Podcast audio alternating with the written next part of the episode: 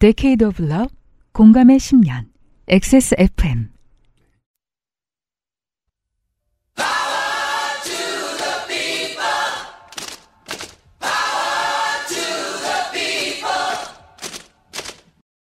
XSFM입니다. P, O, D, E, R, A.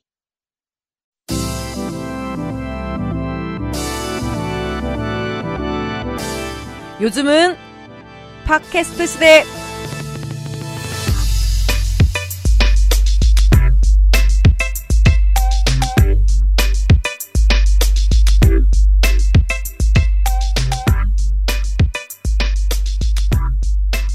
지구상의 청취자 여러분 한 주 어떻게 보내셨습니까? 2023년 8월 두 번째 월요일의 극 요즘 팟캐스트 시대죠. 요즘은 팟캐스트 시대 477번째 시간입니다. 유현수의 책임 프로듀서고요. 네, 농축산인 정은정입니다. 아, Amplified 팟캐스트에 자기가 출연하는 것처럼 조카에게 말하고 온 농축산인이 와 있습니다. 예, 욕만 먹었네요. 장원영도 못 알아본 주제에 이모 막 이러면서 또저 죽을 때 무덤에 술 대신에 장원영 그 아이브 노래를 틀어준다고 하네요 우리 조카들이 어, 너무 재밌어서 우리 조카들한테도 들어보라고 했거든요. 네. 예. 사실 그 고관여층에게는 쉽게 안 다가오는 방송일 수도 있습니다. 기본부터 접하는 패턴이라서 예 여튼 어 농축산인도 들었던 Amplified 팟캐스트 2회는 내일 나가고요. 그 아니 태국의 올 4월 최고 기온이 45.4도였대요. 그 사람이 어떻게 버틸 수 있죠? 어 여기서의 문제는 4월이었다는 거예요. 아 작년에 제가 우리 집 에어컨을 딱 한 번 틀었거든요. 예. 근데 이번에 다섯 번 틀었거든요. 네. 그러니까 다섯 배 더워지는 느낌이죠. 아니 어떻게 그러고 버텼어요? 이게 약간 강가잖아요. 그래서 확실히 네. 시골이어서 조금 음. 달라요. 읍단이기도 하고 그래서 뭔가 도심 지역에 좀 벗어나니까 밤에 좀 찬바람이 쓱 들어오거든요. 아니 버틸만 하죠. 저희 스튜디오도 강바람이 있긴 있는데 근데 여기는 완전히 너무 강이고. 그런가? 그걸로는 예. 좀 불충분해가지고. 네. 그래서 네. 우리는 저는 좀 버틸만 합니다. 물론 애들은 엄마의 가스라이팅이다. 무서운 여름입니다. 네. 건강 주의 주의 조심하십시오. 하십시오. 요즘 팟캐스트 시대 477번째 시간. 금방 시작합니다. 살다 보면 생기는 모든 일이 이야기이며 당신의 삶은 이야기로 가득합니다. 인생이 고달픈 세계인의 한국어 친구, 10년째 변함없이 여러분 곁을 지키고 있는 최장수 한국어 예능 팟캐스트, 요즘은 팟캐스트 시대는 당신의 이야기로 꾸며집니다. 당신 혹은 당신 주변의 어떤 이야기라도 좋습니다. 요즘은 팟캐스트 시대 이메일 xsfm25 gmail.com 조땜이 묻어나는 편지 담당자 앞으로 여러분의 사연을 보내주시면 에디터와 사장이 모두 읽고 방송에 소개된 사연을 보내주신 분께는 커피 비노에서 더치커피, 주식회사 빅그린에서 빅그린 niche perfume body care를 TNS에서 요즘 치약을, 정치발전소에서 마키아벨리의 편지 3개월권을 꾸루꾸루에서 꾸루꾸루 요패시 선물 edition을, 큐비엔에서 보내드리는 사르락토 1개월분을 XSFM이 직접 보내드리는 XSFM 관여로 티셔츠를 선물로 보내드립니다. 요즘은 팟캐스트 시대는 커피보다 편안한 커피 비노 더치커피, 피부의 해답을 찾다 derma cosmetic, Answer 19, 완벽 비건 맛집, 비오는 날의 준비 키트에서 도와주고 있습니다. XSFM입니다. 오늘은 과테말라 안티구아 어떠세요?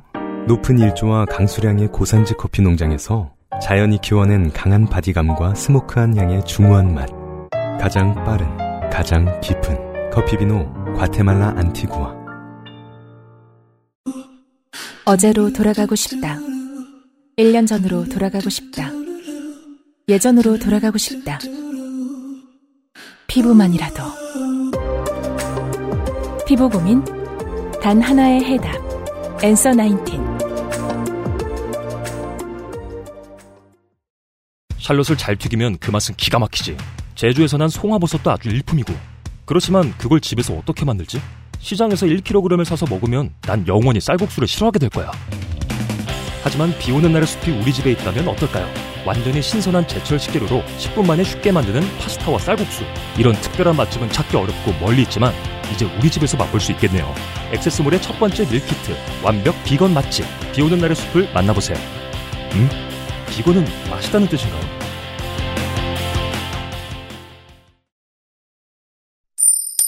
좋게 된 광고주. 비 오는 날의 숲이 이벤트를 합니다. 에디터가 전달해 드릴게요. 네, 어, 휴가철인데 놀러 갈 엄두가 나지 않는 휴가철이 돼버렸습니다. 그렇습니다.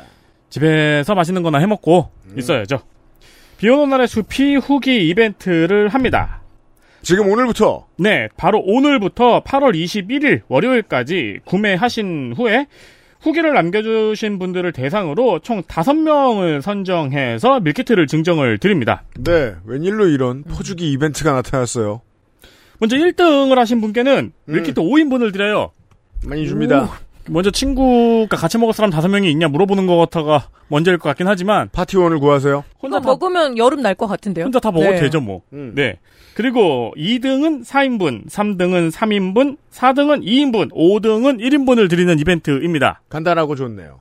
근데 이거 저 이렇게 다 합해 보니까 꽤 비쌉니다. 그러게요. 네. 네, 8월 21일까지 후기를 남겨주신 분들 중에 선정을 해서요. 음. 추후 게시판에 당첨자를 공개해드리고 나중에 개별 연락을 드린다고 합니다. 그렇습니다. 건강기능식품 후기 남기는 것보다 어, 밀키트 후기 남기는 게 100배는 쉽습니다. 제가 그래서 후기 게시판을 좀 봤는데요. 네. 많은 후기가 남겨져 있고 또 그러니까 대다수의, 특히 후기가 많아요 또. 대다수의 후기가 사진 후기입니다. 네. 네, 제가 여러 번 말씀드린 게, 이 비오는 날의 숲 밀키트가 엔간해서는, 엔간해서는 이쁘게 나온, 네. 비주얼에 비주얼이 예쁘게 나올 수밖에 없게 디자인 돼 있습니다. 네, 그래서 엔간해서는 이쁘게 나와서 후기도 거의 대부분 굉장히 예뻐요. 맞아요. 예외가 있을 줄 몰랐어요. 아, 못, 못생긴 거 있어요? 있네요. 성가비가 있나? 접니다, 저. 아, 아니, 저도 농축산인이에요? 저야 워낙 음식 사진 못 찍는 걸 유명하니까. 예. 아니, 아니요. 어, 농축산인 정도면은 양반이죠. 야 어, 위로받았어. 잼버리보다 조금 나은 수준으로 보이는. 나 이거 처음에 네. 런칭할 때 이 비숲 사장님이 보내주셨잖아요. 그래서 네. 너무 잘 먹었다고 감사하다고 문자를 보내드렸는데 음. 부끄러운 거예요. 내, 내 사진이 너무 그래서 제가 아, 제가 워낙 사진을 못 찍으니까 그건 감안해 주시고 했더니 그냥 되게 형식적으로 예쁘게 하셨네요. 이렇게. 농축산 음식 사진 되게 예뻐요, 실제로. 전 페이스북에서 맨날 보잖아요. 어, 제가 뽑으라 하면 농축산인은 못 들어갑니다. 예, 네. 그- 아, 그죠. 지금부터 후기를 남겨주세요. 지금부터. 저는 안 남기겠습니다. 네. 공정한 심사를 두 위해서. 주죠. 두 주 동안 어, 후기를 남겨주신 아 아니구나. 두 주 사이에 구매를 하고 후기를 남겨주신 분들을 대상으로 합니다. 아, 그렇군요. 그 네, 후기는 한 조금 9월쯤 발표하겠습니다, 네, 늦어질. 수도 있겠네요. 네. 오늘부터 8월 21일까지입니다. 비오는 날의 숲을 사드시면 비오는 날의 숲을 얻어먹을 가능성이 높아집니다. 참고하세요. 에디터 수고했습니다.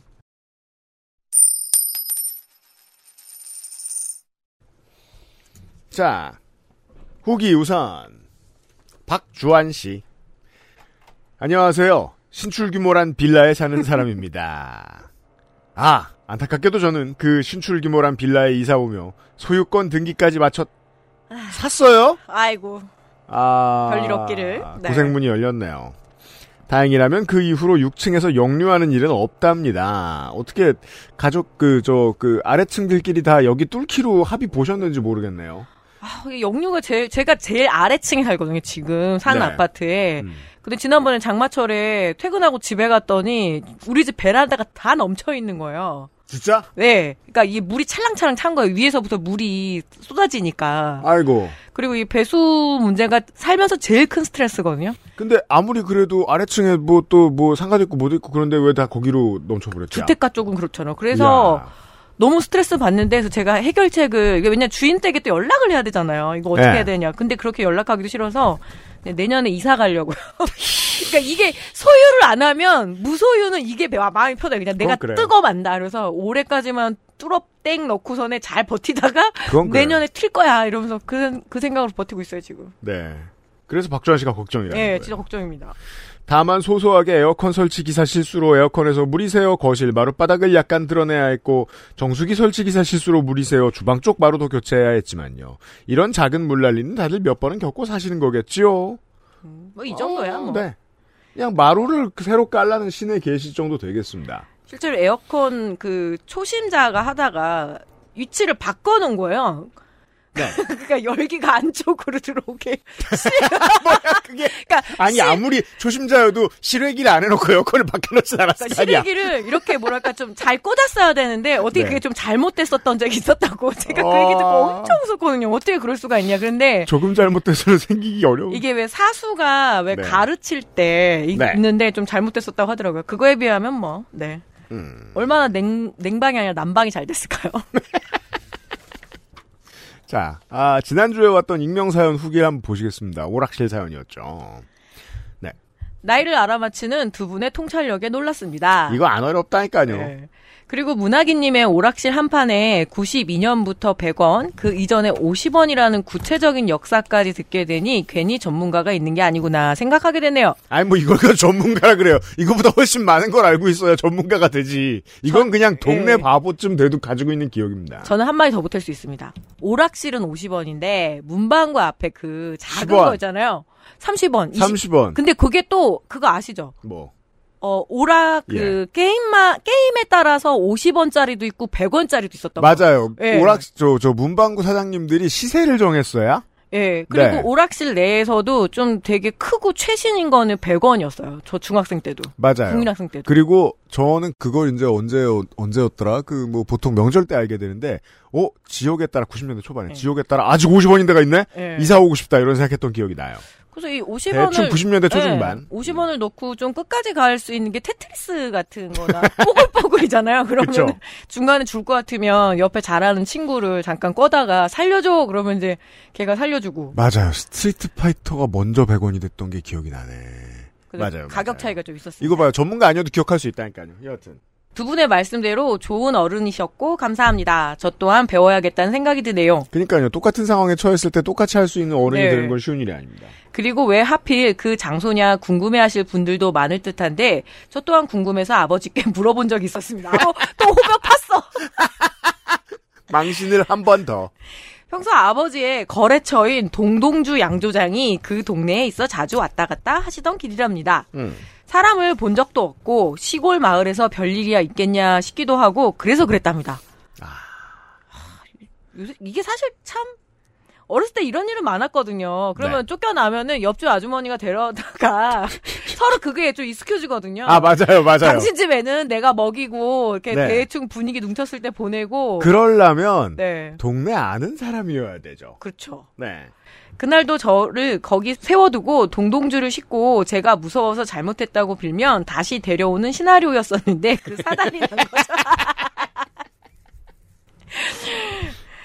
아버지 생각에 어릴 때 저는 천성이 겁이 없고 고집이 세서 강한 충격요법이 필요하다고 생각하셨답니다. 그게 말이 돼요? 거- 겁이 없고 고집이 센데 충격요법으로 될까요? 그러면 이 나라의 모든 어린이들이 다 충격을 예. 뭐 하긴 뭐, 뭐, 장관도 지금 국민들한테 충격요법 준다고 고속도로를 없앤다고 했었으니까. 지금도 인적 없는 시골길을 지날 때면 가끔 그 일을 떠올리곤 합니다. 그렇죠. 그리고 안 보여도 사람들이 다 어딘가에서 일하고 계시겠지 하고 웃기도 합니다. 음. 그 이후 오락실을 다니냐고 질문도 하셨는데, 네. 네, 맞습니다. 저는 끊지 못했습니다. 이건 100%입니다. 그렇죠. 끊을 이유가 없거든요. 그렇게 저도 깡패가 되었습니다. 그렇습니다. 아버지도 그날 이후 탐탁지 못하시고 언짢아 보이셨지만 더 이상 강령책을 내놓지는 못하셨고요. 음. 그런 후기는 이만 줄이고자 합니다. 확실히 어릴 땐 둘리편 나이 들면 고길동 네. 편이라더니 이건 정말 어, 이분의 아버지 입장에서밖엔 보이지 않아요. 네. 아니 이미 이때 이제 그 집안에서의 권위가 10에서 9쯤으로 떨어졌는데 그걸 나중에 또 물어봐가지고 0까지 떨어뜨렸어요. 그리고 또 그걸 주저리 주저리 고백을 해요 또 아버지 왜 그러셨어? 아마 어머니도 막 가세할 걸요? 막 더막 이렇게 확장된 얘기로. 원래 아버지 망신 주는 걸 예. 더 좋아하는 편 옛날 어머니들은 그러시죠. 네. 그래서 이제 어, 육아의 힘듦을 생각하게 된다. 네. 후기 고맙습니다. XSFM입니다. 오늘 커피 드셨나요? 더치커피 한 잔 어떠세요? 최고의 맛과 향을 위한 10시간의 기다림. 카페인이 적고 지방이 없는 매일 다른 느낌의 커피. 당신의 한 잔을 위해 커피비노가 준비합니다. 가장 빠른, 가장 깊은 커피비노 더치커피.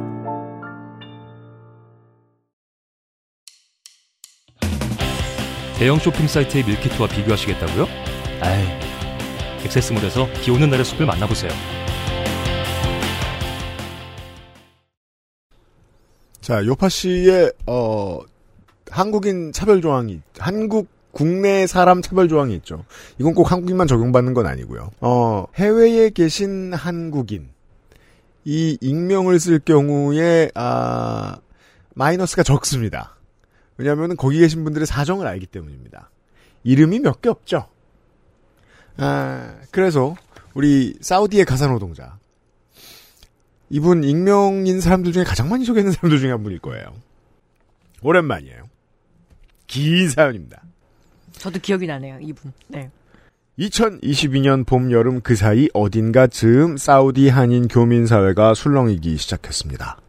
2022년 말 다가올 카타르 월드컵 티켓 신청이 시작되었기 때문이죠. 자, 티켓인데 구입이 아니라 신청이라는 음. 단어를 씁니다.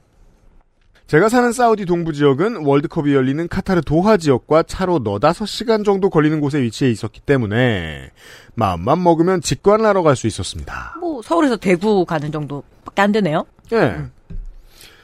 거기다가 어디 좋은 건수 하나 만들어 알코올을 섭취할 수 있는 곳으로 국경을 건널 기회를 호시탐탐 노리고 있는 우에노자들에게는 이보다 더 좋은 핑계거리가 없었죠. 티켓 신청이라고 하면 설마 이 부자 나라에서 막 그 선착순으로 주는 건 아니겠죠? 예, 유료겠죠? 그럴 그래도? 수도 있지 않을까요? 아니, 예. 어차피 다 부자들이니까 돈은 예. 충분할 테고 돈 더 받아봐야 어차피 돈도 너무 많고 해서 돈이 남아도는 나라의 사회주의. 카타르도 이슬람 국가 아니냐 하실 수 있겠지만 이 세상 모든 알코올 음료 자체가 금지인 사우디와는 달리 과로 해외 면세점에서 사서 가지고 들어오는 것도 안 됩니다. 우리나라의 마약 밀반입 정도로 취급됩니다. 과로. 카타르는 호텔, 라이센스를 취득한 음식점 등에서는 알코올 음료를 판매도 하고 섭취도 합니다. 월드컵 기간 동안에는 경기장 밖에서 과로 경기장 안에 내초부터 불가 과로 경기 시작 전후로 알코올 음료를 판매하겠다 공언을 했다가 막판에 이마저도 번복해 문제가 되기도 했었죠. 여론의 반발이 있었을 것임을 예측할 수 있습니다. 그렇죠. 감히 술을 팔아? 이러면서. 신청을 했다고 해서 모두 티켓을 살 수 있는 것은 아니었고 추첨을 통해 당첨된 사람만 아. 티켓을 살 수 있는 시스템이었습니다. 아 이런 건 많죠 우리나라에도. 그래서 저희 가족도 만고불변의 진리인 일단 붙고 생각하기를 실천하기로 했습니다. 우리나라 대표팀의 일정을 보니 우루과이전과 가나전은 평일이었던지라 저녁 6시에 시작하는 일정상 관람이 어려울 것 같았고 금요일 예정이었던 포르투갈전이 가장 편해 보였지요. 야 지금 결과를 알아서 말인데 이거 됐으면 정말 꿀이네요. 그렇게요. 됐으니 이렇게 사연이 네. 길겠죠. 사우디아라비아의 주말은 금토이니 그래요? 일요일에 어. 안 놀아요? 그러게요. 일요 아 제7일 안식일 구회랑 비슷한가 보네요. 그러니까 이슬람이 왜 다르잖아요. 그러니까 예수를 그냥 인정을 하는데 네. 메시아로는 안 보는 하여튼 그래서 좀 다르잖아요. 아마 그래서 아, 일요일은 일하고. 그래서 제7일 안식일 그러니까 유대교도 비슷하잖아요. 음. 일요일은 일하고 토요일 날 무조건 쉬고. 음, 근데 이게 아마 정권이 바뀌고 바뀌었나 봐요. 2013년부터 주말을 금토로 하기로 했다고. 음. 네. 음. 공부 좀 해야겠습니다. 금요일 오전에 출발해서 도하에 도착하여 늦지막히 점심 겸 저녁을 먹고 저녁 6시에 시작하는 경기를 관람한 후 근처에서 1박을 하며 맥주 파티를 벌이고 토요일에 운전해서 사우디로 귀국을 하는 아주 황금 같은 일정이었습니다. 저는 이런 사람들의 특징을 하나 알고 있습니다. 술이 약합니다. 그죠. 이게 아무리 체력이 좋아도 하도 오랫동안 안 먹으면 한 잔이면 좋다고 막 서로 미안했던 거 얘기하고 잡니다. 어, 그때 궁금한 것도 있네요. 뭐야? 기름값이 얼마일까요? 사우디는. 공짜 아니야? 그러니까 나도 그거 궁금해. 그래서 예, 전 그냥 중간 중간 충전하듯이 왜 그 쪼리 같은 거 다 갖고 다서 찍찍찍 넣을 수 있을 것 같지 않아요? 이렇게 이렇게 왜 유전 옆에 가가지고 아니 무슨 우유를 목장 가서 넣는 것도 아니고 보통 막걸리 양조장이나 이런 데 있으면은 물은 퍼갈 수 있거든요. 동네 주민들이 맞아요. 샘, 샘물을 내가 갑자기 그런 게 궁금하네요. 사우디는 휘발유가 얼마냐? 맥주 때문인지 경기 때문인지 다소 의심스러운 정황을 일단 뒤로 하고 저희는 고민에 빠졌습니다. 우루과이, 가나에 비해 포르투갈이 더 빡세 보이는데 괜히 갔다가 5대 0스러운 시츄에이션이 벌어지면 어쩌지 하는 아니 한국 국대가 90년대 이후로 그렇게 처참하게 깨지는 일이 별로 없었는데 우리 나이 때 기성세대는 그런 것만 생각하죠. 그쵸. 예. 5대0이 언제야 벌써. 사람들이 점심 때 스포츠 신문 사던 시절 얘기잖아요. 저는 월드컵 하면 잊혀지지가 않는 게 하모 선수의 그 백, 그거 뭐죠? 백태클. 백태클. 이라고 제가 그때 스포츠 그렇게 큰 관심이 없었는데도 그게 저한테는 월드컵. 음. 네. 그리고 빨리 귀국하는 게 월드컵. 에디터가 지금 순식간에 뭘 찾아줬는데 더 모르겠어요. 2013년 기사인데 사우디가 주말을 목금에서 금토로 바꾸기로 했대요. 이게 무슨 소리야? 그러게요. 왜 그런 거? 이건 정말 덕질이한테 물어봐야 그러면 되거든요. 일요일부터가 업무 날인 건 마찬가지 맞는 것 같아요. 국왕이 일요일부터 목요일까지를 주중으로 하고 금토를 주말로 변경하는 내용의 명령을 내렸다. 그럼 일요일이 우리식으로 하면 월요일이 맞는 것 같아요. 네, 그렇네요. 음. 고민을 1초쯤 하다가 뭐 그럼 맥주 더 마시면 만사 오케이? 라는 결론에 이르며 미련 없이 신청을 했습니다. 아 좋은 자세요. 그렇죠. 네. 제가 저 올 초여름에 광주에 갔다가 사흘 내내 이제 야구를 보기로 하고 갔던 거였어요. 첫날 1회에 제일 좋은 자리를 첫날에 샀었거든요. 1회 초에 9점을 맞는 거예요. 히어로즈 팬한 300명 와 있습니다. 꽉 차 있고. 망연, 나라 잃은 사람들처럼 이 극소수가, 아, 이러고 있다가 제가 그날이 야구장에서 술 제일 많이 마신 날이었거든요. 야구가 참 그런 매력이 있어요. 이기면. 이긴 대로? 먹고, 지면 지는 대로 먹고. 한화잖아요. 신경 안 쓴다고. 이게 꼴찌 오랜만에 보는 입장에서는 어색하다니까? 그러니까 나중에 마지막 날에는 그 호프집 사장님이 저 위로해주고 그랬었어요. 아유, 금요일에는 점점점 이러면서. 아무튼, 좋은 attitude예요 사우디발 장거리 비행기를 탈 때 들을 수 있는 멘트. 이제 사우디 영공을 통과하였으므로 알코올 음료와 돼지고기 요리를 서빙하겠습니다를 들었을 때의 짜릿함을 아는 외노자들은 이런 게 있군요. 오. 아, 그럼 마치 이게 어 네덜란 네덜란드 영공으로 들어왔으므로 마리화나를 드리겠다 뭐 이런 건 없나요? 아니, 그러면 이렇게, 그러니까 비행기에 실어 놨다가 그렇죠. 뿅 넘어가면. 그렇죠. 이런 절호의 기회를 놓칠 수가 없는 것이지요. 반대의 경우도 있습니다. 사우디 영공에 들어서기 전 마지막으로 알코올 음료와 돼지고기를 주문하실 수 있습니다. 그럼 영공에 들어가면 삼켜야 돼요? 뭐가 어떻게 되는 거예요? 막 입을 막 벌려서 빼내고 막 스튜어디스들이 뱉어! 막 이러면서 아, 감히 사우디 영공에 돼지고기를 우물우물 막 이러면서 목젖 꼬집어주고 네. 아니, 정치적 상황은 정 100분 이해합니다만. 자세한 월드컵 티켓 신청 과정은 기억이 가물가물한데요. 거주 지역, 국적, 함께 관람할 인원 등을 선택하고 경기 관람 일자를 고르고 응원하는 팀을 고른 후 좌석 섹션을 고르고 팀 서포터즈의 팀 서포터즈 쪽에 괄호 골대 뒤편 앉을지 일반석 쪽에 앉을지를 골라 온라인 신청서를 작성하고 기다리기를 얼마 후 두둥 저희 가족은 티켓을 구매할 수 있다는 이메일을 받게 되었습니다. 상당히 경쟁이 빡셀 것이라 예상했던 것과는 달리 사우디에서 살며 한국팀 경기 관람을 신청한 대부분의 사람들이 티켓을 구매할 수 있었습니다. 체감상 신청하신 분들 중 7, 80%는 당첨된 것 같아요. 그쵸 뭐 아무리 월드컵이 좋아도 중동을 가기는 쉽진 않습니다. 그니까 말이에요. 예. 그 왜 한일 월드컵 할 때도 그 많이들 못 오시니까 저 저 나라에서 조직위에서 얘기해 가지고 지자체들마다 동네 주민들 서포터들 만들어 가지고 예. 그 일부러 그 나라 저 응원하게 해드리는 자봉을 하고 그랬었어요. 모든 국제 스포츠 대회 때는 저희 어렸을 때는 핸드볼 보러 가라 그랬었어요. 그리고 그 음. 당시 강남권, 그러니까 88 올림픽 때 네. 강남권에 있었던 그 선생님들은 조정 경기 보라고. 그 수원구장이면 이제 영통의 아파트에 있는 분들 조직해가지고 그분들한테 저, 저, 위임장 같은 거 주고 응원하라고 시키고 막 그랬던, 네, 기억이 나요. 뇌피셜이지만 중동 지역 쿼터 중에 한국 응원 석쪽 신청자가 그리 많지는 않았을 수도 있다는 느낌적인 느낌이었습니다. 이렇게 당첨이 되자 붙고 고민은 무슨 고민? 뭐 일단 가야지 모드가 되더라고요. 처음부터 그러셨잖아요. 다음 고민은 숙소였는데 4인 가족의 미친 호텔 비용 그죠? 이걸 감당해야죠. 월드컵이니까. 그나마 쌌던 임시 컨테이너 숙소 이런 것도 있었군요. 그거 많이 문제 됐었잖아요. 이 컨테이너 숙소 때문에. 오. 네. 아니 이게 뭐 하루에 이런 게 뭐 몇십만 원이란 말이냐? 막 이제 그런 기사들이 계속 나왔었거든요. 이야. 싱글 침대 두 개에 남편과 저 각각 초딩 한 명씩을 끌어안고 자야 했던지라 경기 후 맥주 파티는 눈물을 머금고 포기. 이러면 갈 이유의 그러게요. 90%가 사라졌죠. 그냥 당일에 가서 경기만 보고 다시 집으로 오는 일정으로 변경할 수밖에 없었습니다. 음. 그나마 다행이었던 건 이젠 저도 사우디에서 면허를 취득하였던지라 남편과 번갈아 가며 운전을 할 수 있어서 당일치기도 부담이 덜했죠. 모든 계획이 세워지자 하나하나 준비를 시작했습니다. 이게 그 오. 사우디의 국내 여성이 운전면허를 취득할. 수 있게 됐을 때 같이 외국인 여성도 운전면허를 취득할 수 있게 됐을지 모르겠네요. 그러게요. 그래서 여성 운전이 뭐 예. 얼마 안 됐잖아요, 얼마 안 그죠? 됐잖아요. 네네. 음.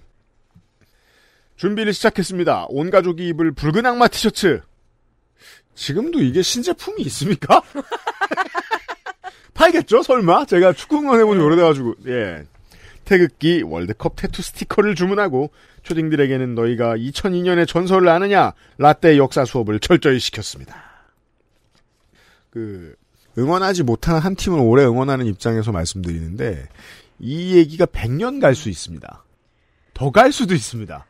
우리 큰애가 2002년생이잖아요. 그래서 그 당시에 찍었던 또래의 모든 돌사진이 애기 다 이거 붉은 악마 티셔츠를 입고 있어요. 다공 축구공을 하나 끌어안고 있고 붉은 악마 티셔츠를 입고 애들이 다 그러고 있어요. 이게 그래서 20대 청취자분들께 말씀드리기 송구스러워요. 그때 사람들이 얼마나 미쳐 있었는지 그러니까 이 사진 사회학이라고 쉽게 말할 수 있어. 한다고. 길에서 생긴 애가 있다니까? 그죠? 사진사회학이에요. 예. 네. 물론 첫 마디만 들어도 어떤 응원 구호를 외쳐야 할지 박수를 어떻게 쳐야 하는지 바로 알 수 있도록 응원가도 알려주고요. 그죠? 지금의 모든 국대 응원 패턴은 다 그때 생겼죠. 그렇죠. 시간이 흘러 개막일이 다가왔습니다. 저희 가족은 어느 때보다 들뜬 분위기로 개막식을 관람했고 정국 씨가 주제가를 부른 타이밍에는 온 가족이 국뽕에 차올랐습니다. 정국이 오빠의 공연을 바라보던 작은 초딩이 묻습니다. 작은 초딩. 엄마, 근데 왜 정국이 아저씨가 카타르 월드컵에서 공연을 하는 거야? 전 세계 기자들이 궁금해했던 문제죠. 저. 어, 원래 이런 전 세계인이 즐기는 이벤트에는 세계적으로 유명한 아티스트들이 나와서 축하해 주는 거야. BTS가 워낙 유명하니까. 아, 엄마는 많은 생각해 볼 만한 사실들을 묵살하고 있죠. 작은 초딩? 네. 근데 저 정국이 아저씨랑 같이 노래 부르는 노래 부르는 다른 아저씨는 누구야? TV를 보니 전국군과 함께 어떤 가수가 노래를 하고 있었고 그분은 언뜻 보기에도 아랍인 같아 보였던지라 저는 카타르의 유명한 가수인가 봐 하고 대답했습니다. 그러자 옆에 듣고 있던 큰 초딩 왈, 큰 초딩. 엄마, 저 사람이 카타르 사람인지 어떻게 알아? 저 사람 한국 사람일 수도 있어. 외모만 보고 그 사람의 국적을 판단하지 마. 근데 네. 외모만 봐도 딱 알겠던데요. 여기서 사연자와 농축산인이 같은 세대임을 알 수 있고 일단 농축산인은 반성의 여지가 없습니다. 자, 저 사춘기가 다가오며 엄마 말에 모든 논리적 허점을 파고드는데 열을 올리고 있던 큰 초딩에게 일격을 당한 후 저는 저 카타르 월드컵이니 카타르 사람이 나오는 게 상식이고 블라블라 하며 수습을 하고 넘어갔습니다. 자, 상식적으로 말이 안 된다고 처음에 물어봤던 거 아니에요, 작은 초딩이. 그러니까요. 왜 전국이냐고. 어허. 전 세계에서 모인 외국인 노동자들이 모여 사는 저희의 compound, 외국인 노동자들이 모여 사는 마을 같은 개념, 괄호에는 월드컵 분위기가 후끈 달아올랐습니다. 이런 거죠. 네. 네. 이게 그, 외국에서 일하러 온 사람들끼리 모여 사는 동네가 있다는 게 이런 때 좋아요. 뭔가 공통의 이슈 뭐 이런 거딱 그냥 만나서 막 서로 나눠 먹고 막 노래 부르고 딱 정말 좋은 분위기일 것 같아요. 제가 2월 달에, 한, 아 그냥, 왜 그냥 2월 달이라 그래. 되게 오래전인데. 십수년 전 어느 2월 말에, 그냥 여느 때처럼 늘 가던 슈퍼에 맥주를 사러 갔습니다. 라면하고 뭐하고. 근데, 그, 백인 아저씨가, 어떤 백인 아저씨 두 분이 소주를 이만큼 사는 거예요. 이만큼. 그러고서 막 뭔가 뭔가 무슨 얘기를 하다 들어가는데 그 들었던 얘기 몇 가지를 근거로 검색을 해봤더니 오늘이 슈퍼볼 하는 날이었던 거예요. 아, 그럼 이때부터 마시면서 새벽까지 버텨야 되는 거거든요. 그, 그때 생각이 많이 나는 게, 야, 동네에 슈퍼볼 같이 볼 친구들이 많았다면 좋았겠는데 외롭겠구나. 그쵸. 그래서 핫 윙을 먹으면서 막 그렇게 또 시즌을 보내야 되는데. 근데 소주였어요. 그 양반들은. 저희뿐만 아니라 많은 외국인 노동자들이 월드컵 관람을 위해 도하에 다녀오며 어딜 가야 맥주를 한잔할 수 있는지 귀한 정보를 공유해주기도 했었지요. 그러게요. 이게 그 주류 카페, 그러니까 이게 오프라인 카페 말고 주류 어 커뮤니티 이런 게 있어가지고 그 외국인들 사이에서 사우디에서 뭘 어떻게 해야 쉽게 술을 먹을 수 있는지를 얘기하는 곳이 있겠네요.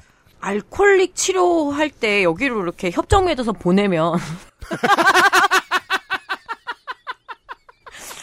효과적이겠다. 왜냐 한국은 어떤 시설에 들어가도 나오면 너무 술 구하기가 쉽잖아요. 아 어른들용 네. 금주 잼버리 이런 걸 좋겠다 이거. 사우디에서 예. 단주 모임. 단주 모임이라고 표현 안 해도 되잖아요. 그냥 사우디라고 하면 되잖아요. 경기장 입장 전 던질 수 있는 모든 것을 압수하니까 걸, 걸칠 수 있는 자켓 하나만 가져가라는 정보도 얻고 경기장에서 파는 생수는 뚜껑을 빼고 주니 과로 이 역시 던질까봐 과로 필요하다면 생수 뚜껑을 챙겨가라는 꿀팁까지 아니 뚜껑 없으면 못 던지나요? 그러게 말이에요. 난 이것도 이해가 안 가네. 예. 아니 모든 행정에는 어떤 그 숨- 숨겨진 이유가 있긴 한데 예를 들어 사직, 무등 뭐 이런 데서 사고가 많이 나서 술 먹고 소주병 던지고 이런 어르신들이 많으니까 뭘 못 던지게 했어요. 그리고 깨지기 쉬운 유리를 못 가지고 들어가게 했습니다. 그래서 뭐 이제 다 따라주잖아요. 이렇게 네, 플라스틱 그 컵에. 전통이 예, 있죠. 근데 이제 사고가 안 나잖아요. 그러니까 이런 역전이 생기는 거예요. 누구나 선풍기를 하나씩 다니고 요즘에. 예. 선풍- 이렇게 위험한 게 어딨어요. 저도 선풍기 두 개씩 들고 다녀요. 근데 그건 안 막습니다. 행정은 이런 스토리보드가 있어요. 병 뚜껑이 왜 안 되느냐? 우린 모를 거예요. 아이들 학교에서는 반별로 응원하는 국가를 추첨으로 정해 응원전을 펼치기도 했습니다. 아, 서포터 있네요. 그렇게 달아오르는 월드컵 분위기를 즐기던 어느 날 두둥 믿을 수 없는 일이 벌어졌습니다. 사우디가 바로 그 메시의 아르헨티나를 이겨버린 거예요. 맞아요. 진짜 이때는 우리도 깜짝 놀랐죠. 보는 우리도. 그러니까 전 세계가 충격을 받았는데 사우디 현지에 있었으면 어땠을지 상상 할 수 있네요. 2002년에 봤으니까. 국왕은 진짜 요럴 때 딱 한 번 술 한 번을 허했어야 되는데. 예. 사우디는 사우디 분위기는 말 그대로 난리가 났습니다. 02년 우리가 월드컵 첫 승을 거두었을 때 그 분위기 정도에 비교하면 맞을까요? 혹은 뭐 16강전 8강전일 수도 있습니다. 그날의 승리를 기념하기 위해 그 다음날을 임시 공휴일로 선포하는 왕명이 떨어진 직후 술은 아니어도 노는 날은 네. 좋네요. 외노자들의 흥분은 최고조가 되었습니다. 저희의 compound 단톡, 단톡방은 공짜 휴일이 생겨버린 외노자들의 기쁨의 환호성으로 난리가 났는데요. 내 평생 왕한테 고마워할 일이 없을 줄 알았는데 나 정말 왕에게 고마워라는 영국인의 반응이 가장 인상해. 아니 왕국에 왕국에서 온 주제에 그 영국인이 덧붙인 말은 sorry Charles. 아 물론 그 영국말에 따르면 왕과 여왕은 다르기 때문에 왕에게 고- 고마워한 영국인은 지금도 없을 수 있죠. 카타르 월드컵을 두고 카타르가 flex하고 돈은 UAE가 벌고 기분은 사우디가 냈다라고 하더라고요. 숙박시설이 부족하고 가격도 천정부지로 치솟은 카타르 대신에 많은 축구팬들이 숙박시설이 말 그대로 차고 넘치는 두바이나 아부다비에서 체류했다고 들었습니다. 그렇죠. 간 김에 볼 거 없는데 말고 아랍에미리트에 있는 게 훨씬 좋죠. 지금 잼버리 사태와 겹쳐지네요. 그게 아. 잼버리의 문제가 그거예요. 예. 한국에서는 도망칠 곳이 없어요. 다도해로 가도 한국이에요.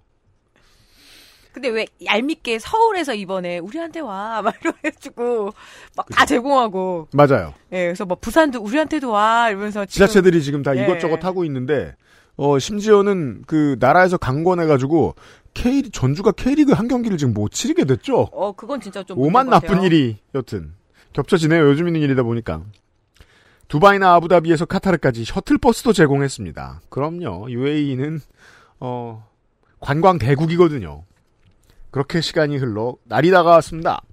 12월 2일 아침에 일어나 우리의 긴 여정을 함께할 삼각김밥을 싸고 온 가족이 붉은 악마 티셔츠를 맞춰 입고 BTS 콘서트 갈 때 튀어보겠다고 썼다가 유피디님께 까인 붉은 악마 머리띠를 야무지게 아 그렇구나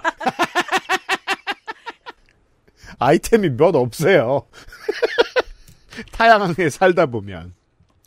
출발했습니다. 평상시라면 카타르 국경까지는 서너 시간, 입국 심사 후 국경에서 도하 시내까지 1시간 정도를 더 운전해서 가야 하는 일정이지만 월드컵 기간 동안에는 허가받은 차량만 카타르 국경을 통과할 수 있었습니다.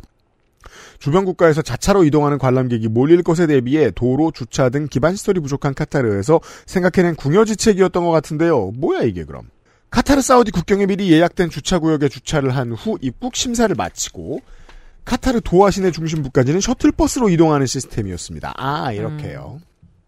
사우디에서 카타르 국경까지 4시간여 운전을 하며 창문에 태극기 붙인 차, 누가 봐도 탑승객들이 우리랑 똑같은 빨간 티셔츠 입고 있는 차, 멀리서 봐도 동네 아는 친구네 차 등과 사이좋게 앞서거니 뒤서거니 하며 신나게 달려갔습니다. 이게 경기 보러 가는 사람의 풍경입니다.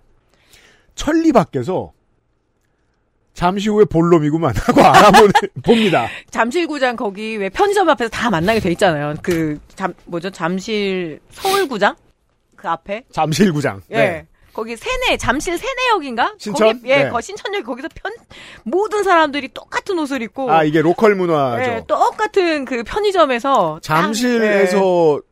본 사람들이 취객이 되고 싶으면 신천까지 가야 된단 네. 말이에요. 그럼 거기에 이제 LG 트윈스 옷 입은 사람들이 막 울고 요즘은 아, 별로 안 울죠. 음, 맞아요. 저는 The Forum이라고 옛날 옛날 옛적 엘, 그 LA 레이커스의 홈구장이 있어요.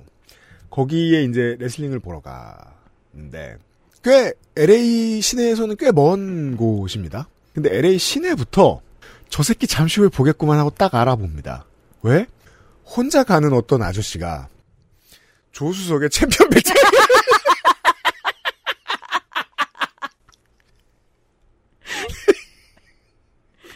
심지어 내 옆구역에 주차해가지고 나갈 때도 또 봤어. 그 부끄러움을 공유하는 거죠. 아니죠. 저는 친한 척합니다. 정말요? 그거 누가 맨 거지? 하고 어디서 샀어? 요파시 공개강 가면은 티셔츠 서로 이렇게 전철에서 한 번씩 마주치잖아요. 아, 저의 현지인과의 죄송합니다를 제외한 유일한 대화가 그거였어요. 알아봅니다. 원래 경기장 가는 사람은 어디 갔어? 물론 그날의 배경음악, 배경음악은 전국의 드리머스였죠. 카타르에 도착해 입국 심사를 하니 인원수대로 2기가 데이터 심 카드를 나눠주더라고요. 아, 기름만 음. 공짜인 줄 알았는데. LTE도 공짜. 미리 전해 듣긴 했지만 저희 작은 초딩목까지 챙겨주는 세심함에 아 나 역시 기름국 가스국 클라스를 외치며 고맙게 받았습니다. 입국 심사를 끝내고 셔틀버스에 올라 미리 챙겨두었던 바늘 괄호 이건 뭐라고 하나요? 을 휴대폰 옆구리에 찔러 입국 심사 때 받은 SIM카드로 바꿔 끼워넣고 의기양양하기를 잠시 뭔가 앱을 깔고 인증을 하라는 거였습니다. 잠시 이마에 버퍼링이 맴돌다가 바로 눈에 들어오는 버스 와이파이 아싸 그렇지. 부푼 가슴을 안고 와이파이에 연결을 하려는 순간 와이파이에 연결을 하려면 휴대폰을 넣고 OTP 인증번호로 인증을 해야만 쓸 수 있다는 것이었습니다. 와 주제가 바뀌었네요. 네. 이게 뭐예요? 어렵네. 어디 갔어? 아... 아, 나 벌써 SIM카드 갈아 끼웠는데? 인증번호를 받으려면 다시 사우디 SIM으로 바꿔야 하는 건가? 메비우스의 띠에 갇혀버리는 순간. 남편이 SIM카드를 바꾸어 인증번호를 바뀌었다고 하더라고요. 남편은 다시 바늘로 휴대폰 옆구리를 찔러 사우디 SIM으로 바꾸어 놓고 인증번호를 받아 버스 와이파이에 연결을 해보았지만 무슨 일인지 버스 와이파이가 먹통이었습니다. 이에 성질 급한 한국인 잠시 데이터 로밍을 켜서 인증을 하고 데이터 SIM카드 인증을 끝내면 저에게 핫스팟을 제공해주겠다는 제안을 하기에 난관을 잘 헤쳐나갑니다. 인증만 하면 되니 로밍 데이터는 아주 조금만 필요할 거라면서요. 흔들리는 버스 안에서 나노SIM을 들고 낑낑대는 남편의 노고를 생각하니 그러라고 하는 방법밖에 없었지요. 어찌어찌 인증을 끝내고 괄호 이 와중에 나노SIM에 써 있는 serial number를 쳐 넣어야 했기에 나노심 카드에 사진을 찍어 확대를 해. 이렇게 탁탁 쳐 얼굴을 정치를 채워 시리얼 넘버를 쳐 넣어. 왜 한 방에 안 돼? 말 세 대 보여줍니다. 쳐 넣는다는 표현 무척이나 옛날입니다. 아, 어디 갔어?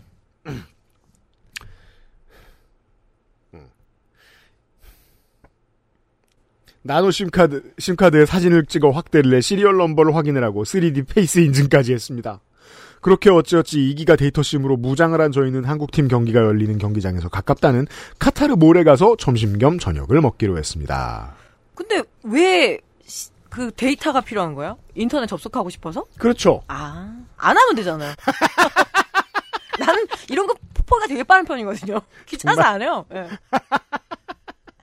그게 되는 사람과 안 되는 사람이 있는 이게 제 이게 농축산인이 소셜을 많이 하는 사람 중에 가장 폰이랑 안 친한 사람이에요. 네. 제가 알기로는.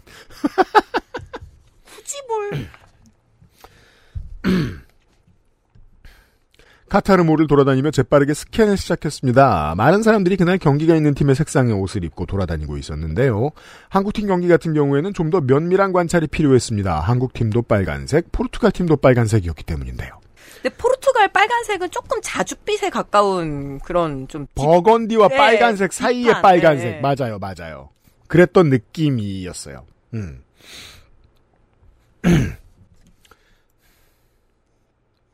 빨간색에서 흰색 또는 파란색이 섞이면 한국팀, 초록색이 섞이면, 섞이면 포르투갈이었습니다. 그런데 아무리 주위를 둘러봐도 빨간색, 초록색 조합, 초록색 조합이 월등히 많아 보이는 건 어쩔 수 없더라고요. 그들의 등판에 써 있는 호나우도 글씨는 덤이었습니다. 아니야 괜찮아 꽹가리가 다 해주실 거야 같은 주문을 외우며 약국에 가서 목에 좋은 사탕을 샀습니다. 오늘 밤 저희 가족의 목청을 지켜줄 수 없겠지만 나중에 위로라도 해줘야 했거든요. 경기장에 도착해 두어 개 남았던 삼각김밥마저 빼앗은 security를 뒤로 하고 이거 안 돼요? 어, 삼각김밥 던지면 좀 처참해지죠. 좀 위험하긴 하네요. 좀 바바리 그냥. 게다가 검은 물질이잖아요. 네. 예. 게다가 안에 마요가 터져 보세요. 그 참치 마요가 나오고 전주 비빔이 터지면 네. 저, 저희 자리는 골대 뒤에 위치한 붉은 악마 옆 코너 구역이었는데요.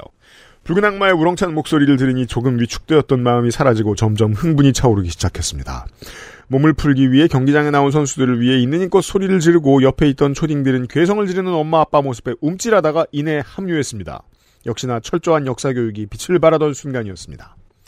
경기 초반 한 골을 먹고 잠시 다운되긴 했으나 우리 붉은 악마들의 목청이 일당백이었고 붉은 악마 쪽에서 첫 글자만 흘러나와도 온 국민이 다 아는 월드컵 응원 구호는 군데군데 자리하고 있던 중동 곳곳에 모여든 외노자들 모두 다 같이 외쳐댔습니다. 우리보다 쪽수가 훨 많아 보여 긴장하게 했던 포르투갈 서포터들은 포르투갈 팀을 응원하기보다는 유명인 호날두를 보러 온 느낌이었고 상대적으로 응원의 효율이라는 측면에서는 대한민국을 따라올 수가 없었습니다. 어렸을 때부터 이 마스 게임으로 단련된 한국 사람들은 혼자도도 네. 목소리가 크고 뭐 하나도 목소리가 큽니다. 포르투갈 경기가 끝난 후 어떤 선수가 상암에서 하는 것 같았다는 인터뷰에는 이런 스토리가 있었습니다. 전반 동점골이 나온 후 한껏 환호성을 지르고 나니 남편이 그러더군요. 이걸로 됐다. 이렇게 큰 경기에 와서 우리나라 팀이 한 골 넣는 모습을 보고 온 가족이 기뻐하는 느낌을 맛보았으니 여기까지 온 이유가 충분했다고요. 저는 이런 소리 하는 심정을 알아요. 질 것 같다. 물론 아버지의 그런 가부장의 왜 아침 조회 시간 같지 않아요? 가족 회의 할 때 자 뭐 권두원처럼 저도 이게 40년 전이라면 네. 그렇게만 생각했겠지만 그거 한 10% 있고요. 나머지 90%는 졌을 때 화내거나 울지 않겠다 이런 다짐입니다. 이건. 물론 경기장에서 미친 가격에 팔아제끼는 무알콜 버드와이저를 보며 사우디에서도 맨날 보는 너 따위를 내가 여기까지 와서 마셔줄 줄 알았느냐. 를 외치며 물만 마신 건 아쉽긴 했지만요. 아 사우디에도 무알콜 맥주는 파나 보네요. 네. 무알콜이니까요. 네. 참 지난번 그 알실 무알콜 맥주 편에 한마디 거들고 싶은 게 있었는데요. 이 세상에 존재하는 웬만한 무알콜 맥주를 닥치는 대로 마셔본 입장에서 말씀드리면 기네스가 제일 일반하고 비슷합니다. 저는 아무 말도 믿지 않아요. 저는 진짜 한 번도 안 먹어봤어요. 그 정재훈 약사 옆에서 제가 먹어봤는데 예. 초짜는 심지어 취합니다. 아 하긴 우리 언니들은 그 바카스 그러니까 드링크류를 먹어도 취해요. 얼굴 새빨개지고. 예, 얼굴이 빨개지는 네. 경험을 하고 제가 충격을 받았던 기억이 나요. 근데 그 사연 보내주신 분 같은 베테랑은 정말 승질내실 음. 것 같아요. 뭐 이걸 먹고 콜라를 먹지 하실 것 같아요. 이후 경기는 모두 아시는 대로 끝도 없는 감동의 연속이었습니다. 막판에 역전골을 넣었을 때 그 느낌이란 개인적으로 가장 짜릿했던 순간은 경기가 끝나고 가나 우루과이전이 끝나기를 기다릴 때의 순간인데요. 카타르 경기장 한가운데에는 선수들이 동그랗게 모여 결과를 기다리고 있었고 관중석에서도 군데군데 모여 가나 우루과이전을 지켜보며 가슴을 졸이고 있었습니다. 이거 하라고 심카드 네. 쓰는 거죠. 아 그렇겠네요. 옆에 사람 거 보면 되잖아요. 다 알려줄 텐데 뭘. 스타디움에서는 응원이라도 해주듯 강남 스타일부터 드리머스까지 케이팝을 연이어 틀어주며 분위기를 북돋아줬고요. 가슴 떨리는 순간이 두어 번 지나고 붉은 악마 쪽 응원단에서 탄성이 흘러나오기 시작했습니다. 각자 보고 있었던 스트리밍 타이밍이 달라 두리번 두리번 거리고 있던 와중에 함성 소리가 하나둘 커지며 확실해지더라고요. 이내 선수들은 붉은 악마 응원단 쪽으로 달려와 슬라이딩을 했고 평생 잊지 못할 감동적인 순간이었습니다. 이거는 사실 월드컵이 아니면 혹은 시즌 막바지 경기가 아니면 볼 수 없는 광경입니다. 경기가 끝나고 사람들이 휴대폰 꺼내서 보고 있는 거. 음. 저는 아직도 가끔 우울하면 2002년 월드컵 그 하이라이트 장면을 좀 볼 때가 있어요. 이런 어른들이 있으니까 네. 아직까지 그걸 방송에서 틀어주고 앉았지. 근데 가끔 보면 재밌어요. 네, 가끔 보면 괜- 괜찮아요. 예. 근데 이럴 때 이제 유심 안 낀 저 같은 사람이 같이 와 소리 진다. 근데 왜 왜 왜? 무슨 일이 난 거야? 이제 이렇게 물어보는 거죠. 다른 사람들 한번, 흥분하고 있는데. 다시 한번 상황을 모르는 20대 청취자분들을 위해 알려드릴 수 있습니다. 저는 8강전 2002년 월드컵 8강전을 안 봤어요. 저도 제대로 그때 못 봤어요. 아기가 어려가지고. 다른 무슨 일이 있어서 안 봤어요. 네. 근데 그때 언제 골이 들어갔는지 언제 골 먹었는지 다 알았어요. 아파트가 으 흔들리잖아요. 온 나라가 다 알려줬어요. 네. 예, 정말 온 나라가 다 알려줬어요. 다시 셔틀버스를 타고 저희 차로 갈아타고 오는 길에 너희가 지금 본 경기는 말이야. 앞으로 월드컵이 치러지는 동안 대한민국 팀 명경기로 회자될 같은 최신 역사 교육을 뒷자리에서 골아떨어진 초딩들에게 늘어놓으며 집으로 향했습니다. 저희는 운전하다 기절하기 직전 다행히도 집에 도착할 수 있었습니다. 이렇게 저희 가족의 월드컵 관전 기록이 끝났습니다. 사실 언제까지 사우디에 네. 계실지 모르겠지만 큰 행운이에요. 정말 특별한 경험일 것 같아요. 국내에서 보기도 어렵지만 외국에서 본다라는 건 훨씬 더 큰 느낌이잖아요. 왜냐하면 4년에 한 번씩 한국에 계속 있는 양반들이 큰 돈 써가면서 가, 보러 가잖아요. 예. 소중한 기억을 온 가족이 함께 할 수 있었다는 것에 진심으로 감사함을 느꼈습니다. 길어질 것 같아 엑기스만 쓰려 많이 노력했는데 겁내 길어요. 그래도 길어졌네요. 읽어주셔서 감사합니다. 다음날 확인한 로밍 데이터 요금을 보니 그냥 one day GCC 국가 unlimited data plan에 가입하고 가는 것이 훨씬 저렴할 뻔했다는 넋두리를 남기며 마치겠습니다. 비쌌다는 뜻이죠? 그쵸? 아, 공짜인 줄 알았잖아요. 예. 무더운 여름 건강 유의하세요. 감사합니다. 고맙습니다. 그리고 사진을 한 장 넣어주셨는데, 어, 요 자리쯤 앉으셔. 아, 정말 좋은 잘, 자리입니다. 네, 잘 보이는 자리. 정말 좋은 자리입니다. 그리고, 어, 사- 다른 팀, 다른 경기 결과를 한국 국가대표팀도 확인한 순간의 네. 사진을 찍어주셨어요. 와, 네. 이런 거 안 잊어버리는 좋은 방법이 있어요. 그 가끔 즐겁게 써먹는. 한 5년 뒤에 폰 배경화면으로 넣으세요. 음, 예. 기억이 새록새록 올라옵니다. 사용 고마워요. 사우디에서 온 사연이었어요. XSFM입니다. 보홍 유자를 발효한 독자 원료 유자 바이오엠. 기미, 주근깨, 잡티까지 말끔하게. 화사한 미백 광채로 한 톤 더 밝아진 피부. 단 하나의 해답. 엔서 나인틴 유자 바이오엠 앰플 세럼. 아, 전혀 다른 장르. 그러니까 그 세, 계국급 스케일의 장르 이야기에서 아, 가장 사이키델릭하고 소소한 이야기로 돌아왔습니다. 백현빈 씨 오랜만이에요. 안녕하세요. 항상 제 출퇴근길을 책임져 주시는 요파 씨 관계자 여러분. 더운 여름에 고생이 많으십니다. 저는 서울 은평에 거주하는 백현빈이라고 합니다. 예, 은평 장르가 몇 번 있었죠. 네. 그 산골 파는 아, 그렇죠. 아, 산골. 얼마 안 됐구나. 여름을 맞이하여 여권 사진과 관련된 좋게 된 일이 생겨 이렇게 사연을 적어봅니다. 때는 얼마 전이었습니다. 코로나 시기 결혼한 저와 아내는 아직 한 번도 해외여행을 다녀오지 못했습니다. 아, 이런 네. 분들 많습니다. 저도 여권 만료 문자가 왔더라고요. 음. 근데 안 나갈 것 같아서 안 했어요. 그래서 이제 네. 올해 겁나 서두르고 계시죠. 이게 3년 내 신혼부부들이. 때문에 올여름 휴가는 해외에서 보내기로 계획했지요. 그렇죠. 여행지를 정하고 비행기 티켓을 발권하는 순간 제 여권의 유효 기간이 만료된 것을 알아차렸습니다. 다행히 발권이 안 되죠, 이러면. 예. 근데 문자가 막 계속 오던데. 예. 음. 은평구 안 되겠네요. 그러게요. 구마다 달라요. 코로나 기간 동안 사용할 일이 없었기에 만료된지도 몰랐던 것이죠. 음. 그래서 여권을 재발급 받기로 했습니다. 네. 어, 근데 생각해보니까 재발급이 더 쉬운 거, 아까 그 연장이 더 쉬운 거예요? 저는 연장밖에 안 해봐서 아 재발급도 해봤구나. 재발급 어렵습니다. 저는 분실에 의한 재발급을 한번 해봤는데 네. 꽤 어려웠습니다. 아, 그럼 연장하는 게 낫겠네요. 왜냐하면 분실을 했던 기록이 남으면 이제 입국 심사를 받을 때 불이익을 받을 수도 있기 때문에 음.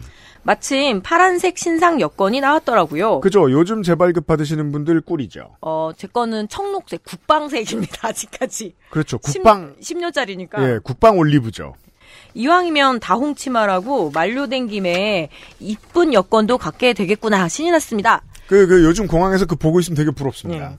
여권은 6개월 이내 촬영한 사진이 있어야 하기 때문에 여권용 사진을 촬영해야 했습니다. 하지만 싫은 건 이거죠. 아, 이거 되게 까다롭잖아요. 그래서 뭐 귀, 저는 귀가 잘 안 보인대요. 이게 사진 찍으면 귀가 눌러진, 게- 그래서 귀를, 이렇게 한 번 말씀드린 건데, 이렇게 스카치 테이프로 해서 잡아 당겨서. 귀를 보이게 해야 된다는 거예요. 안경도 벗어야 되고. 그건 제가 우리 집 개 귀청소해 줄 때 같은 어, 되게 모욕감을 느껴서 제가. 그래서 제가 여권 만드는 거에 상당히 불쾌한 기억들이 많거든요. 사진을 몇 번이나 빽 먹었는지 모르겠어요. 야 아니 그 귀 뒤에다가 뭐 아주 조그만 주차 보조기 같은 걸 이렇게 네. 붙여가지고 이렇게 리프트를 해줘야 되나 어떻게 해야 되나. 음. 처음에는 동네에 있는 자동 촬영기에서 촬영할까 생각했지만 10년이나 쓸 여권이고 이거 반드시 reject 먹습니다. 제가 해봤습니다. 세가, 세계인이 보는 내 얼굴인데 세계인이 보진 않을 텐데 그냥 네. 그 심사 세계의 공항 직원들이 얼굴인데 기왕지사 이쁜 사진을 넣는 게 좋겠다는 생각이 들었습니다. 어느 사진관을 갈까 고민하다가 집 앞에 있는 작은 사진관이 눈에 들어왔습니다.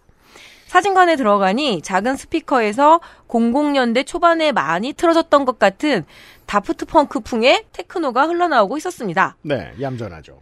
사장님은 손님 한 분과 작업을 진행 중이시더라고요. 음. 그런데 손놀림이 아주 화려했습니다. 마우스를 이리 휙 저리 휙 바닥에 두 번 탁탁 하시며 마치 테크노 음악에 맞춰 작업을 하는 느낌이었달까요? 아 원래 그 여러 번 해본 뽀샵질은 리듬에 맞춰 하는 경향들이 있더라고요. 왜냐면 나중에는 단축키도 까먹어요. 내가 이거 어떻게 하는지 모르고 하잖아요. 음. 잠깐 앉아서 기다려달라는 사장님의 말씀에 저는 스마트폰을 보면서 기다리고 있었습니다. 그 와중에도 탁탁 하는 마우스 소리는 계속 들려왔습니다. 5분 정도 기다렸나 이윽고 저의 차례가 왔습니다. 사장님이 자리를 안내해 주시며 앉으라고 하시더라고요. 음. 거울을 보며 머리를 정리하고 있는데 갑자기 작았던 테크노 음악이 점점 커집니다. 뭐예요 이게?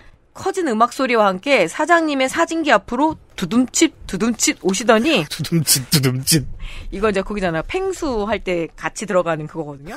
맞아요. 둠칫 둠칫. 아주 쾌활하고 발랄한 목소리로 자 어, 사장님. 사장님.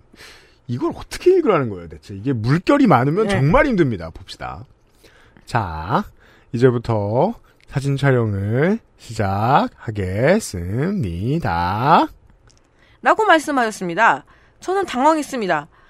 사장님 하지만 사장님은 계속해서 사장님 자 고개를 조금만 밑으로 밑으로. 좋아요 좋아요 좋아요 좋아요 이거였을 것 같은데요. 테크노 음악에 그러면 밑으로 밑으로 좋아요 좋아요 이렇게 하지 않았을까요? 집에 가서 다프트펑크 들어봐 예. 그렇게 안돼 아니야? 그거 아니야 하시며 자세를 코치해 주셨고 사장님, 여권. 뭐, 어떻게. 여권 사진이라고 너무 무표정 안 돼요. 안 돼요. 하시며 들썩들썩 팔도 허우적허우적 하셨습니다. 저는 점점 민망해졌습니다. 안 끝났어요. 사장님. 자, 안경 벗어 볼까요? 좋아요. 좋아요. 오케이. 소리와 함께 사장님께서는 360도 턴, 악셀을 밟으셨어요? 360도 턴을 하시며 촬영을 마치셨습니다. 마치 작은 공연을 본 느낌이랄까요? 아, 저 이런 분들 너무 존경스러워요. 자기 일에 안무 네. 집어넣는 사람. 경지예요, 경지. 자리로 돌아가셔서는 음악 소리를 줄이시고는 화려한 손놀림으로 작업을 시작하였습니다. 음. 이리 휙, 저리 휙, 탁탁. 5분 정도 지나자 저에게 수정했으면 하는 부분이 있는지 물어봐 주셨고, 아, 정말 프로페셔널 하긴 하네요. 그니까 말이에요. 예. 저는 몇 가지 소소한 수정 사항을 전달해 드렸습니다. 이윽고 수정이 완료된 사진이 인쇄가 되었고 저는 아주 만족하며 속으로 생각했습니다. 정말로 이를 즐길 줄 아는 진정한 고수다라고 말이죠. 흠. 여기까지가 오늘의 사연이었습니다. 긴 글 읽어주셔서 감사합니다. 기글 하나도 안 길었고요. 네. 좀 당황스럽죠? 이렇게 하시면 전 이런 게 정말 싫거든요. 부끄럽고. 민망하긴 해요. 네네. 음. 근데 이제 이렇게 상상해 볼 수 있어요. 이분은 어, 이 사진사께서는 본인 커리어 내내 이런 걸 이런 문제에 대해 제지를 한 번도 안 받아봤거나 지적을 받아보지 않았거나 그게 아니면 더 숭고해지는 게 개 까이는데 계속 이러고 있다는 거거든요. 아니 왜 가끔가다 택시 탈 때 택시 인테리어가 심상치 않은 분들 그렇죠. 계시거든요. 그렇죠. 막 이렇게 번쩍번쩍하게 막 다 달아놓고 네. 그러면은 헬로윈 스티커 붙어 있고요. 그럼 뭐, 뭐 여쭤봐야 되나? 뭐, 뭐 이런 거 취향이세요? 라고 여쭤봐야 될 것 같은 거예요. 조용히 못 가겠고. 음. 근데 이런 분들한테는 계속 말 걸어야 될 것 같은 거잖아요. 음. 왜 이렇게 하시죠? 왜 이게 왜 언제부터 이렇게 하셨죠? 뭐 이렇게 물어봐야 될 것 같아서 저는 정말 이런 부담스럽거든요. 아 진짜요? 네, 저 저는 점점 더 이게 재밌어지는 게 옛날만 해도 어 무서워 이러고 말았는데 택시도 그렇고 되게 좋은 사례인 게 택시는 기사한테 집이잖아요 집. 네. 예, 절반의 집. 근데 생각해보면 대부분 자영업자들의 작업장은 다 집이에요. 예, 자기 영혼이 들어가요. 그래서 정말 그 남의 집에 관광 온 느낌이랄까? 음. 그럼 집을 다녀보면 오만 집이 다 있잖아요. 그 중에 하나의 집 같달까? 음. 저는 그렇게 생각하면 그다음부터 그냥 관광 다니는 기분이 들어요. 요즘도 택시, 그런 놀라운 인테리어 택시 몇 번 봤는데, 전 CD를 정말 한 100장 꽂아놓은 택시 봤어요. 요즘도 있어요. 그래서 막 음악 뭐 좋아하는 거 있냐고 저한테 물어보고. 디제잉을 좋아하는 거야. 다음에 UPD 노래를 그냥 확 틀어달라고 해야지.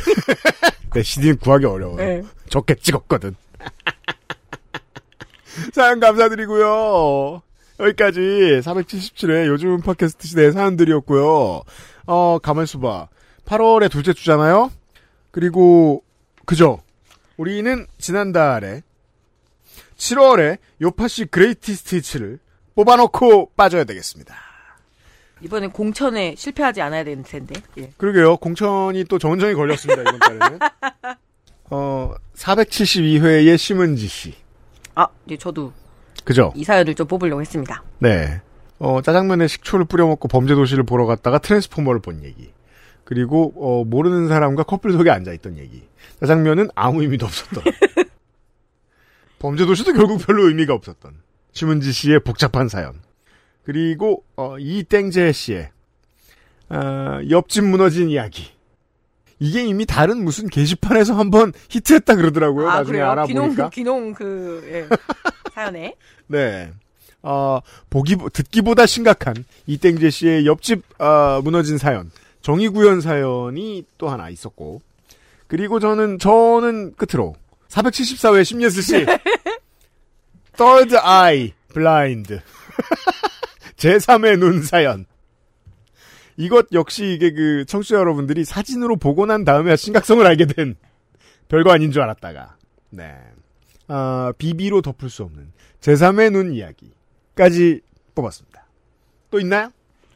어, 저도 그럼 뭐 하나만 예, 그 473회 김진만 씨 사연. 그라나다에서 썸을 탔는데 그녀는 비즈니스석으로 총총. 음. 나는 이코노미에서 있었던 우리가 아주 많이 야단쳤죠. 그죠? 아, 너무 많이 혼내서 미안해서 그런 거예요? 아니요. 이렇게까지 많이 혼내고 월장원 후보 올라가는 거 처음 봐가지고. 뭐, 동정표로 월장원 네. 할 수도 있는 거예요. 좋아요. 네. 이렇게.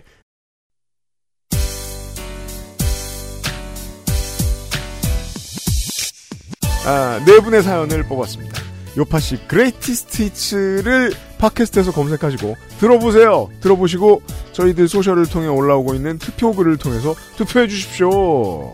투표에 많이 참여해 주시면 어, 네가 찍은 놈이 됩니다. 477회. 요즘은 팟캐스트 시대를 마무리하겠습니다. 북방구에 계신 여러분들 아니다. 전 세계 청, 지구상의 청취자 여러분들 이상기후 조심하십시오. 농축사님과 유현수의 프로듀서였습니다. 감사합니다. 네, 고맙습니다. XSFM입니다. P O D E R A